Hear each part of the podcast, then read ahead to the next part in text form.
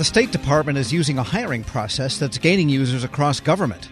It's called the Subject Matter Expert Qualification Assessment, or SMEQA. They pronounce it SMEQA. State is testing it to hire grant management specialists and foreign affairs officers. State says it's brought on 70 foreign affairs officers, exceeding its goal. For details, Federal News Network's Jory Heckman spoke with the director of the Office of Civil Service Talent Management, Kim Bruner, and with the HR specialist, Kristen Felcher, whom you hear first. We are really excited about the opportunity of bringing on board a high quality group of people to the department in terms of some of the advantages that the SMEQA process had that we really were attracted to was that SMEQA is used to assess applicants' qualifications for highly technical positions and incorporates multiple assessment hurdles to help verify the applicant's experience and skill levels. So these assessments are performed by subject matter experts in partnership with human resources to determine qualifications before applicants are deemed highly qualified and referred to the hiring manager for consideration so in our pilots, the additional assessments that were used were a SME panel resume review and structured phone interview. You know, at the time of the pilot, traditional federal hiring largely relied on only using self assessment occupational questionnaires for applicants to indicate their own skill level and experience that HR would then verify on resumes prior to referring candidates to hiring managers. The self assessment approach leaves a little bit of room for applicants to inflate their skill level, which then could lead to referring candidates to hiring managers who may not necessarily meet the qualifying criteria. So, OPM and OMB are working with agencies to help shift the trend toward using additional applicant assessments like SMEQA when deemed appropriate. And that's what really attracted us to this pilot in the first place. Who are the types of subject matter experts the agency was looking to hire as part of this pilot? For us in our pilot, we focused on hiring foreign affairs officers and grants management specialists. And the SMEs that were used as subject matter experts are people who've held those positions or are at a higher grade level and know that position very well in order to perform the assessment. I heard a little bit from you already, Kristen, about advantages of using the SMEQA pilot, and we're seeing that play out more and more across government. Were there other agencies that state consulted with here in terms of getting this pilot off the ground? Were there like best practices shared as part of this? Was there any kind of community of practice even that helped State Department make sure that this pilot could be the best it could be? At the time of the pilot, it was really OMB with OPM driving all of the pilots with us and the other agencies. There wasn't so much a community practice at the time, but since then they have developed a community practice this year that just got launched last month, where all of the federal executive agencies have been getting together on a regular basis to share their assessment methodologies and other best practices. So, how ultimately did this SMEQA pilot help the State Department develop a qualified pool of candidates? So, the SMEQA process itself takes more time to prepare an announcement than it does for traditional recruitment action. That is for the HR specialist and the subject matter expert participants. And we really wanted to see a return on this time investment and actually see a pool of highly qualified candidates that the hiring managers would be excited about and eager to hire. So, to help increase the diversity and quality of our applicant talent pool, we developed a strategic recruitment plan for each pilot announcement encompassing of outreach to industry and professional organizations and utilized a feature in our talent acquisition system that sent automatic notices to diversity and affinity groups when each announcement was posted to help spread the word to interested applicants. And the SMEs, the subject matter experts themselves, they participated in each of the pilots and they were fully committed to the process and they were really critical to the success of our pilots.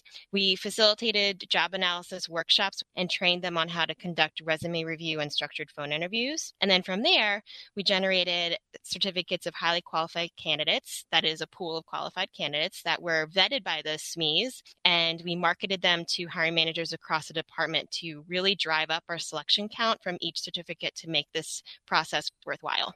So, help me better understand how many candidates were ultimately hired as a result of this pilot. Happy to jump in on this one, Jory. My name is Kim Bruner. I'm the Office Director for Civil Service Talent Management. I came into this position after this pilot has started, but I definitely witnessed the, the results and, and they far exceeded what the department expected.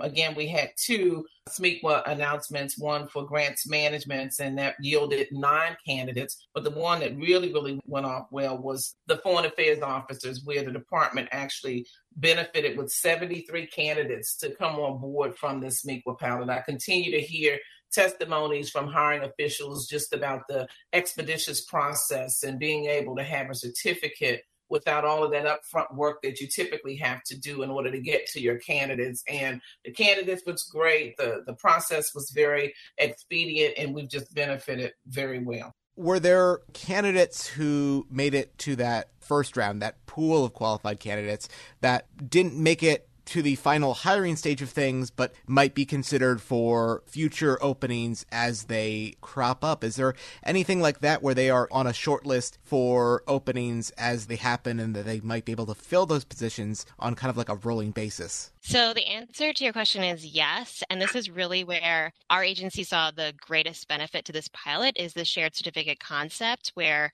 candidates could then be referred to additional vacancies as they occur. At the time of the pilot, our agency policy was limited to sharing merit promotion certificates. So those are announcements that are open to government wide, they're internal, and only for 60 days could we share them. And in most instances, one announcement would usually yield one or two selections, and all remaining qualified candidates who were referred on that certificate could not be further considered for additional vacancies. So in that time, the hiring manager would have to recruit all over again to fill a similar vacancy in hopes that qualified candidates would apply or reapply to a brand new announcement that they would need to post. But for this pilot, we tested out expansions to our shared certificate policies by first sharing a delegated examining certificate, and that's announcements that are open to any U.S. citizen to apply and second, allowing for additional selections to be made from the certificate for 240 days instead of 60. So this enabled us to refer candidates considered highly qualified over 70 times for the Foreign Affairs Officer pilot. There was no need for the hiring managers to reannounce for a position they were filling or for the applicants to reapply for a similar vacancy they would still be considered moving forward there. It was really a true win win for HR, hiring managers, and applicants because all parties were really seeing the value of sharing certificates on an expanded scale. It seems like, from what I'm hearing in all of this, is that this is a force multiplier sort of thing, that the input that is typically put into one hiring decision is being used for multiples of that. How do you see that being a, a, valuable part of what the State Department is learning in using this process? Yes, it was a huge added efficiency for sure. The pilot really showcased the value of shared certificates and pooled hiring actions. Um, so, in terms of lessons learned, the department actually established a new centralized shared certificate team that will be dedicated to regularly announcing positions for high volume vacancies that hiring managers can recruit from on a department wide scale. So, our goal is to really make sure hiring managers consider candidates from shared certificates first before posting a brand new announcement for similar vacancies. Kristen Felcher, an HR specialist with the State Department's Office of Civil Service Talent Management. You also heard from the office's director, Kim Bruner. They were speaking with Federal News Network's Jory Heckman. Check out Jory's story at federalnewsnetwork.com. Hello, and welcome to the Lessons in Leadership podcast. I'm your host, Shane Canfield, CEO of WEPA, and today I'm thrilled to be joined by Melissa Bradley, the founder and managing partner at 1863 Ventures, an investment company focused on bridging entrepreneurship and racial equity and accelerating new majority entrepreneurs from high potential to high growth. Additionally, Melissa is co founder of Venture Backed Ureeka, a community where small businesses gain unprecedented access to the expertise needed to grow their businesses and has more than 20 years of entrepreneurship, investment, and leadership experience. Melissa, welcome and thank you for being here. My pleasure. Thank you for having me. Who is the first person that you remember looking up to as a leader, and what was it about them that inspired you?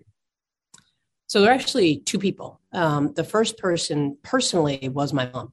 Uh, she was a single parent, and what I realized is that she was the leader of our household, but she was also the leader of our community. Um, she was a staunch advocate for children's rights in public schools, making sure that we got a quality education.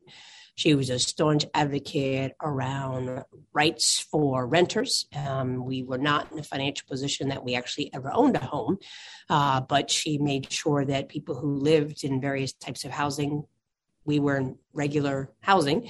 The people who were in regular housing, public housing, she made sure that their rights were advocated for, um, and really just always kind of looked out for. I'll, I'll, use air quotes the little guy, while although we were the little guy. Uh, and then I would say she was a huge advocate of older folks. Um, as part of her job, she worked during the week uh, in a full time job and then clean houses on the weekend, but also took care of elderly folks and a staunch advocate for elderly rights. Um, so that was probably the, the first leader. And then I would say the second leader that really came about professionally was a woman named Crystal, Crystal Gaskins, uh, who actually ran a, headhunting temporary firm that I ended up uh, spending about a year at. I quickly realized that was not my calling. But in a world where you are constantly managing the powers that be that want to hire all these people and move people around, and the folks who are sometimes in vulnerable positions and obviously seeking a job, she always managed to treat everyone with the with the ultimate respect. And part of the business was actually um, managing hotels and getting service workers to show up. And that's a tough job, right? To try to motivate people who barely are getting paid enough under not great conditions. Um, and so she taught me three things. She taught me how to be a motivator and that recognizing leadership is not mandating, but motivating.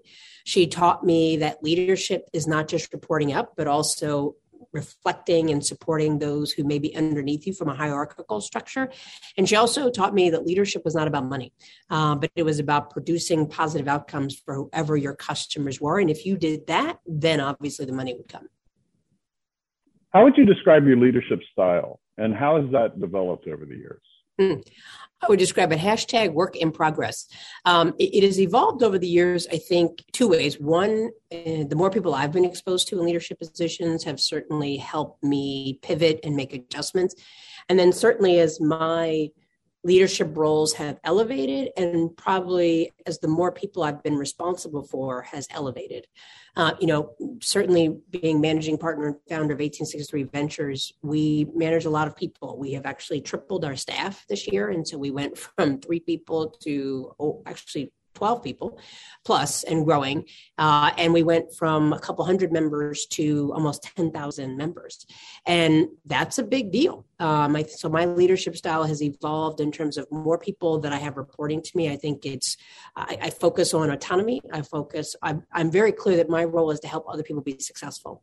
Uh, I do set very clear deadlines. I am try to do a good job of kind of projecting what is the overall mission and vision, what are the KPIs and OKRs that we need to hit.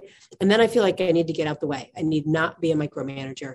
I need to recognize, particularly since COVID, that people have kids, they have lives, they have ways that they know how they perform best. And so we now have people who work for me all over the world.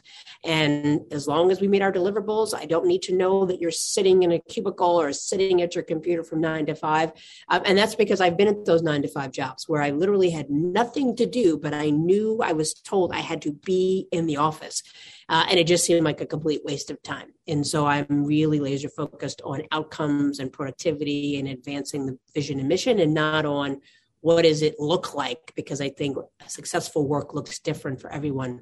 And then i would say more externally as we now have grown to lots of members and we have a social media presence and i talk to people i'm mindful that the, the probably the most important from an external uh, perspective on my leadership is that i am mindful that i am modeling not just for myself but particularly for other leaders and particularly black women and certainly gay black women. Uh, you know there are not a lot of us. Um, you know you mentioned that i'm a co-founder of Ureeka so i'm fortunate enough to be in the first 30 or so Black women that have been supported through venture capital, which is a sad statistic, but for a different topic. And so I'm mindful that people are always watching me. And I would say that certainly as a Black woman, people are always watching you, not always for the better and cheering you on, but waiting for you to make a mistake and slip up. And so I'm mindful that when I step into a room or I show up somewhere, I'm not just representing Melissa Bradley and my immediate family, I'm representing all of my members and potentially sending a signal effect of what other people are going to expect as Black women. And the final thing I would say that definitely has evolved since now that I'm over 50 uh, is that I feel a much greater freedom to say what's on my mind. um, than I did before. And I and I do that. I probably said what was on my mind before, but in a way that was reflective of my frustration and anger with the system. And now I say it with the expect with a level of calmness and the expectation that it's important that we are honest around what do black communities experience and to phrase it in a way not based on anger but really using data. And so i would say i've consistently been a staunch advocate for black and brown communities but has evolved from being very reactive and saying well don't do this and don't do that to saying let me explain to you why I think it's important that we take this up and really letting the facts drive the discussion. Some of that probably comes from the fact that I've worked in two presidential administrations, and we all know that that just goes back and forth and oftentimes based on rhetoric and not fact. And having six kids in a world of social media, I think there's something, the, the art of, of conversation based on facts and data has devolved to uh, opinions and pundits. And, and I think that's a challenge around leadership because your job is not, in my mind, to convince people, but to inform people and allow them to make decisions for themselves. I, I saw you on a post uh, with a Washington Post um, uh, interview, and it, it, you were amazing. And it, it's interesting to listen to you describe what you just said because I could see all of that reflected in how you responded there.